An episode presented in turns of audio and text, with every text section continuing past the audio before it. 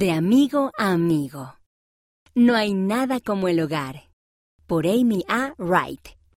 Segunda consejera de la Presidencia General de la Primaria.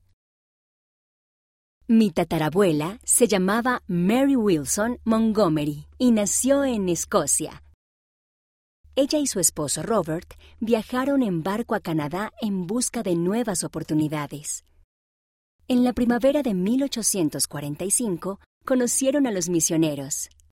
Ese invierno, Mary y Robert estaban listos para unirse a la iglesia y tuvieron que hacer un agujero en el hielo para ser bautizados.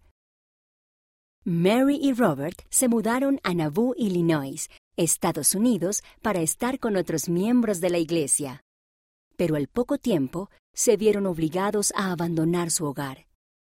Fueron a Utah en un carromato cubierto y se establecieron en el norte de la ciudad de Ogden, al pie de una montaña que le recordaba a Elizabeth una montaña en Escocia llamada Ben Lomond, la montaña del faro.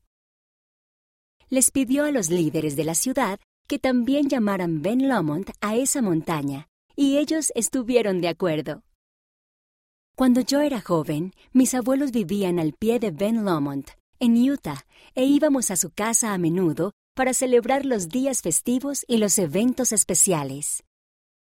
En invierno, la nieve de la montaña parece una cara.